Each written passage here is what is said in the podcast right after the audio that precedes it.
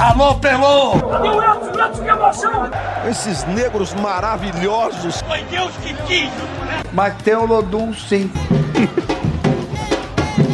como, é, como, é que não, como é que não tem o Lodum? Segue o Baba! Salve, salve, meus amigos, minhas amigas. A Rede Bahia segue com as sabatinas dos candidatos à presidência do Bahia. Neste sábado, os sócios do clube vão escolher a nova diretoria executiva e o conselho deliberativo para o triênio 2024-2026. Lembrando que uma das atribuições da associação é fiscalizar o cumprimento do contrato pelo Grupo City, que comanda o futebol do Bahia. Hoje vamos ter aqui entrevista com Jailson Baraúna, líder da chapa Um Novo Bahia. Baraúna vai responder a perguntas de quatro profissionais de comunicação daqui da Rede Bahia e vai ter o tempo máximo de dois minutos para cada uma das respostas. Ao final, ele vai responder a temas pré-estabelecidos que serão iguais para todos os candidatos. Eu sou Juan Melo, editor do GE. Globo e tenho hoje aqui Tiago Pereira, que é editor da TV Bahia. Também enviaram perguntas Vinícius Rafush, repórter do Correio, e Paulo César Gomes, comunicador da Bahia FM. Jailson Baraúna é conselheiro do Bahia desde 2017 e tem experiências nas áreas de educação física como personal trainer, segurança privada e radiojornalismo. Baraúna construiu parte da sua carreira na área de comunicação, trabalhando em emissoras de rádio de Salvador, como setorista do Bahia e também como coordenador esportivo. Tudo bom, Thiago? Tudo bem? Tudo bom, Baraúna? Seja bem-vindo ao Segue o Baba. Obrigado pelo convite, obrigado por nos dar a oportunidade de falar um pouco mais daquilo que a gente pensa para construir um novo Bahia. Pronto, vou começar fazendo então a minha pergunta, Barona. É, todo mundo te conhece como, como profissional de comunicação, né? A gente acompanha o seu trabalho, vê as entrevistas e, assim, recentemente viralizou aquela entrevista, aquele bate-boca com, com o Renato Paiva. Eu queria saber qual o perfil que você quer trazer para o Bahia, caso eleito, qual será o perfil do Baraúna, presidente do Bahia nesse caso? Diferente daquela briga que você citou, a gente vai mudar o tom, mas não a vontade de fazer as coisas acontecerem. Eu acho que o Bahia precisa de quem tome atitudes firmes, que brigue por ele no bom sentido, com ideias, com argumento, com propostas, tá? Trazendo para a mesa o bom debate, coisas que possam agregar para uma construção de Bahia. Só para se ter noção, todo mundo cita que fez, que fez, que fez, que fez, e que o modelo que está aí é um bom modelo.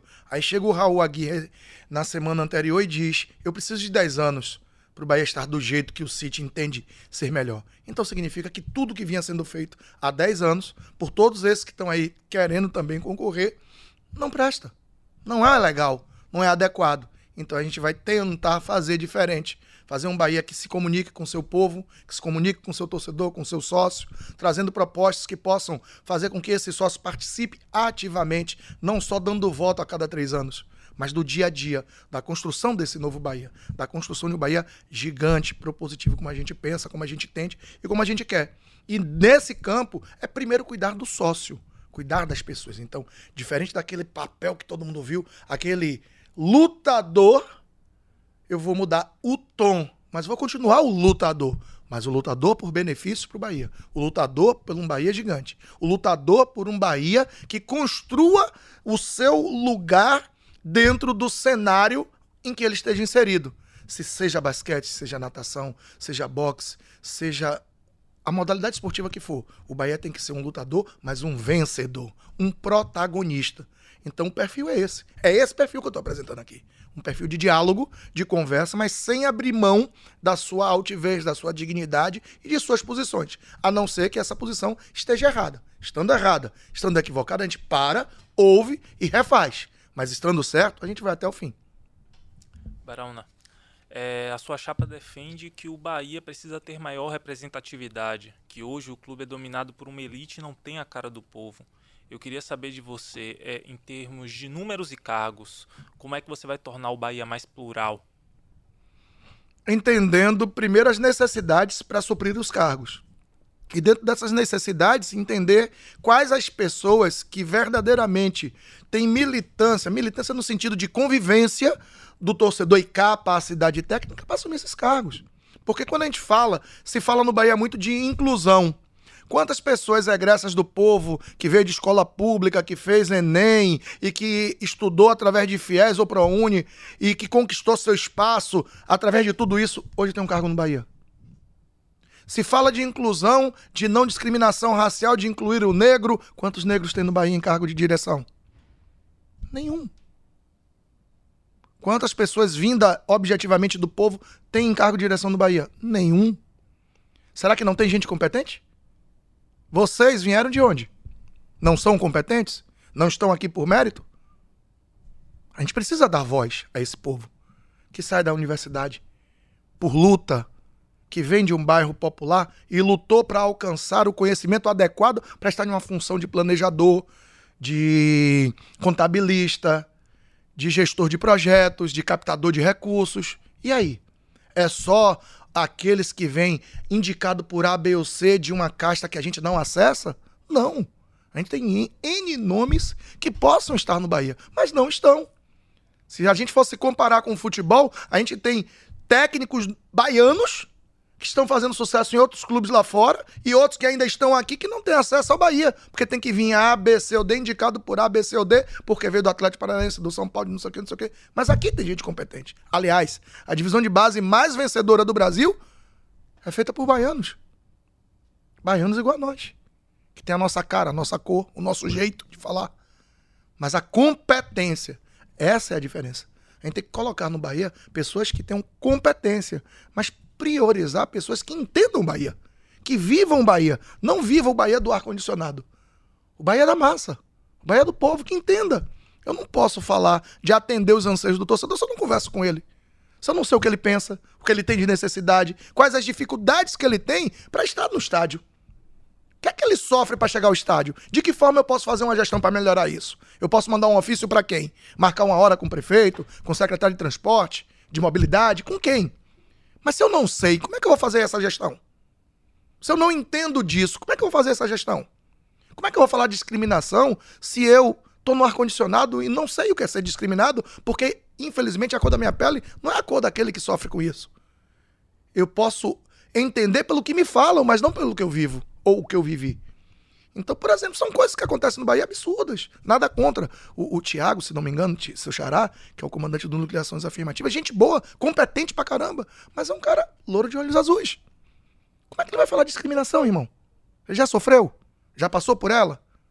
Já sentiu na pele? Não tem como, gente. E aqui eu não tô falando no sentido de discriminar ele também, não. Eu tô dizendo que a gente só pode falar com profundidade daquilo que a gente tem um conhecimento profundo da causa. Infelizmente, muitas coisas que estão postas no Bahia são de pessoas que não têm justamente é, esse conhecimento profundo. E aí a gente vai elencar vários que acontecem no dia a dia que a gente pretende é, verificar e modificar. Beleza, correndo aqui por conta do tempo, eu vou fazer agora as perguntas do Vinícius Rafush, que é repórter do Correio. Você tem, Baraúna, como um dos temas principais de sua campanha, a ideia de dar voz ao torcedor, andar perto do, do torcedor. Mas hoje esse torcedor tem um vínculo que é criado com Bahia com o Bahia no futebol, portanto, da SAF. O que fazer para o que fazer para que o torcedor se interesse por algo que vai além do futebol? E como você, você como radialista e comunicador, sabe o peso do futebol nessa esfera? Como não ter uma associação escanteada por bar por parte da torcida? É simples, é dar ela motivos para torcer. Pegando o final da sua pergunta. Por parte da torcida, o que é que o torcedor gosta de fazer? Torcer. Se eu não dou a ele motivos para torcer, ele acha que nós somos só um escritório um escritório que trata de coisas burocráticas. E a ele não interessa isso. Ele quer torcer. Ele quer ter motivos para torcer. Ele quer dizer que na Good, vamos aqui um exemplo bem simples, na Good, o menino com a camisa do Bahia tá vencendo o menino com a camisa do Náutico. Ele quer ter motivos para torcer, mas ele também quer ser bem tratado. Então a gente vai tratar o sócio, revitalizar, reorganizar, reordenar o plano de sócio no sentido de dar a ele um plano de benefícios, como já teve em outros tempos e a gente tem que falar a verdade, já teve, a gente só vai trazer de volta. Por quê? A partir do momento que você tem benefício, que você tem economia no seu dia a dia, você imagina assim, eu gasto 20 para ser sócio, mas eu tenho mais de 100, 200, 300 de economia sendo sócio. Então vale a pena ser sócio. Mas paralelo a isso, dar a ele uma modalidade esportiva a qual ele possa torcer. Ele exercitar o que ele gosta de fazer que é a conversa, o bate-papo. Você viu meu time ontem? Ele ganhou no vôlei, ganhou no basquete. Você viu o Ebert? Quebrou o cara no pau, rapaz. No segundo assalto. Ele quer torcer. Mas ele quer ser bem tratado. Ele quer ser respeitado, ele quer ser ouvido. E a gente vai criar o Fala Presidente. Toda semana falando de frente com o torcedor, ouvindo suas queixas, seus elogios, suas necessidades.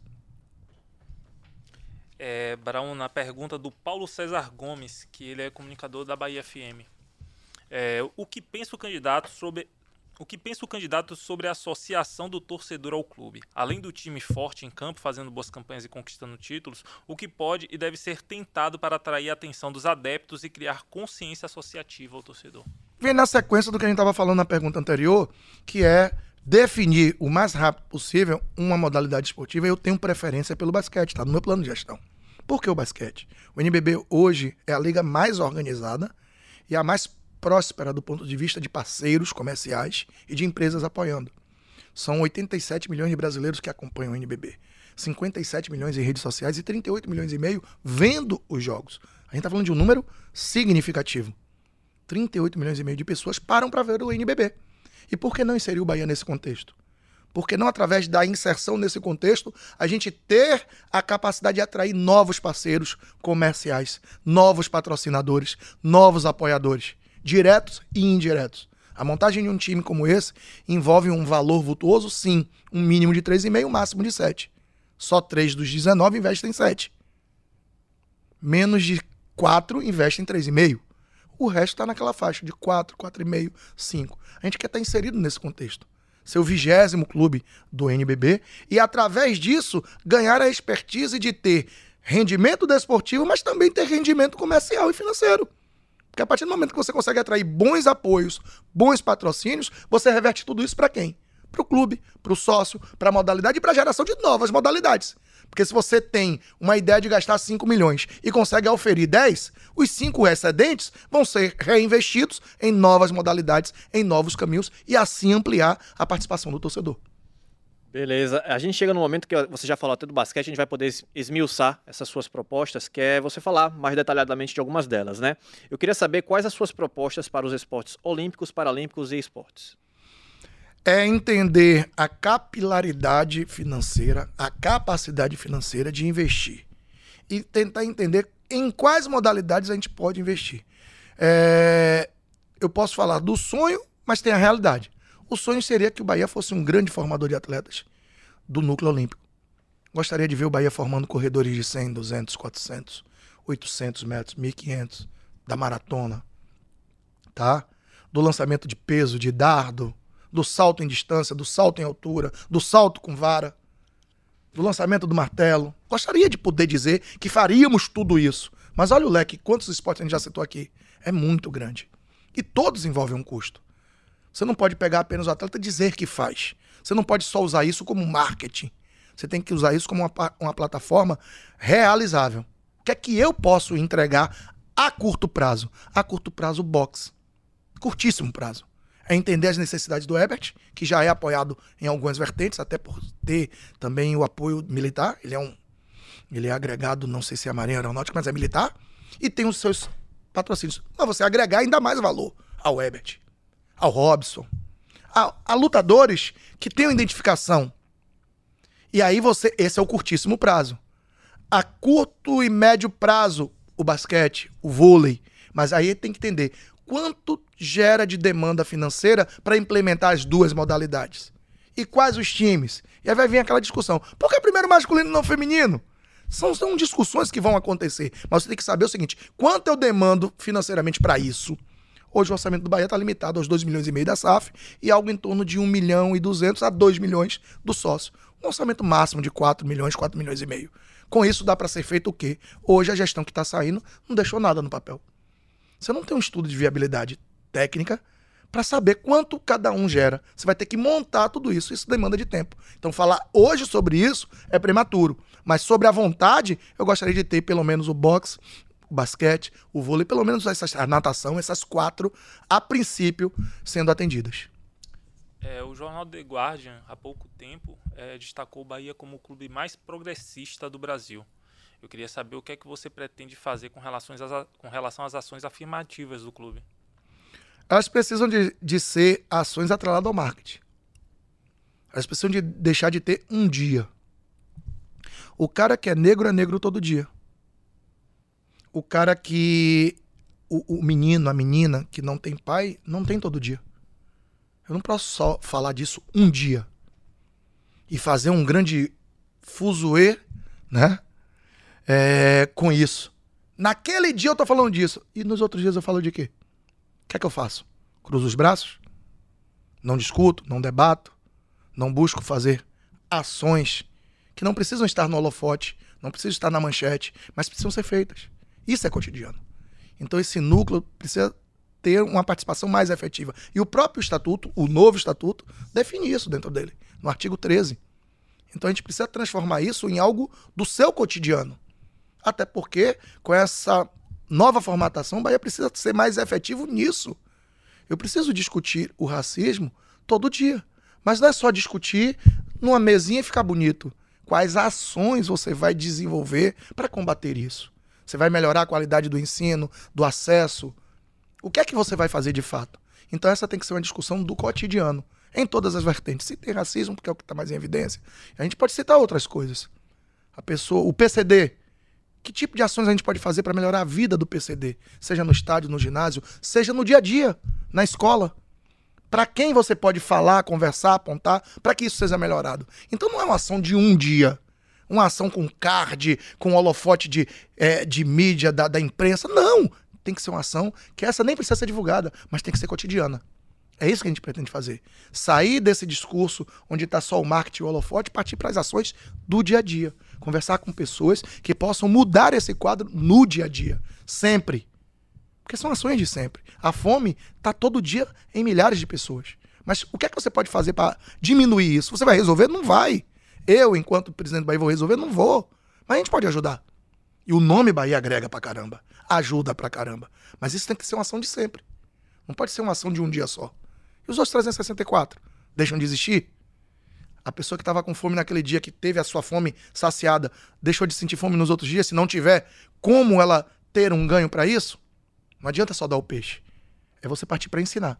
Então a gente tem que buscar as formas de ensinar o povo a pescar, e aí ele aprendendo a pescar, ele vai ter como matar sua fome todo dia, não é só um dia.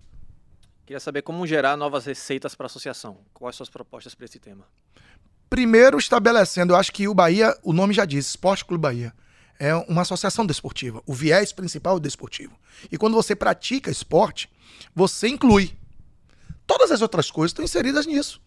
Você consegue incluir, você consegue acolher, você consegue educar, você consegue dar futuro, perspectivas, qualidade de vida através do esporte. Talvez as duas principais vias de mudança de quadro social sejam o esporte e a cultura. O menino que aprende um, a tocar um tambor, um instrumento, ele muda a sua vida e muda a vida de quem está ao seu redor.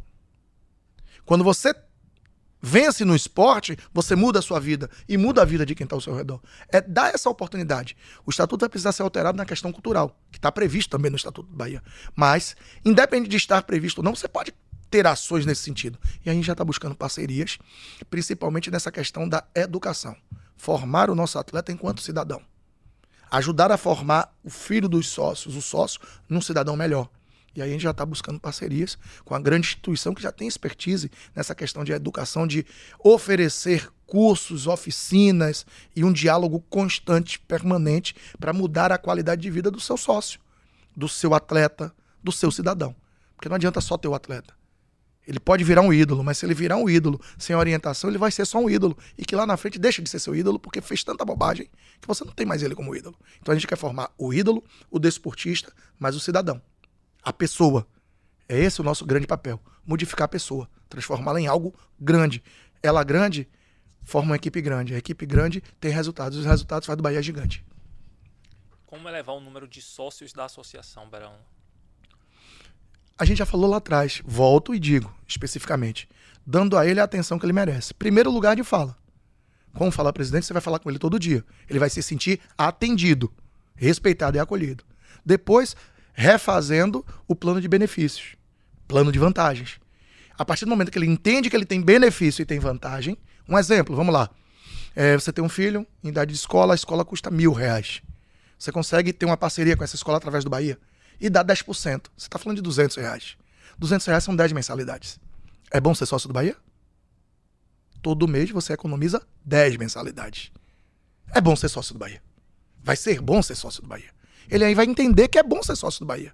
Porque ele tem retorno. Ele tem retorno financeiro, econômico, tem retorno, e aí vem uma outra novidade. Estamos também viabilizando uma parceria com um, um grande clube para dar inserção social a esse sócio. Ele tem um espaço de convivência, porque agora, se eu disser a você que eu vou fazer construir, é uma grande farsa, é uma grande mentira. Eu não tenho orçamento para construir um clube hoje. Tem aquisição de terreno, tem um planejamento, tem o projeto arquitetônico, engenharia, tudo, e tem a obra em si. Quanto custa isso? Quem disser que vai fazer um clube social vai estar tá vendendo uma mentira pro torcedor. Em três anos dá para fazer isso? Qual é a mágica? Vem de onde esse dinheiro? Não vai cair do céu. Tem que identificar o espaço, o terreno, o tamanho desse terreno. Então, parceria. Nesse último momento, eu queria, que, queria saber se você tem alguma proposta que não foi mencionada que você gostaria de detalhar para o torcedor tricolor.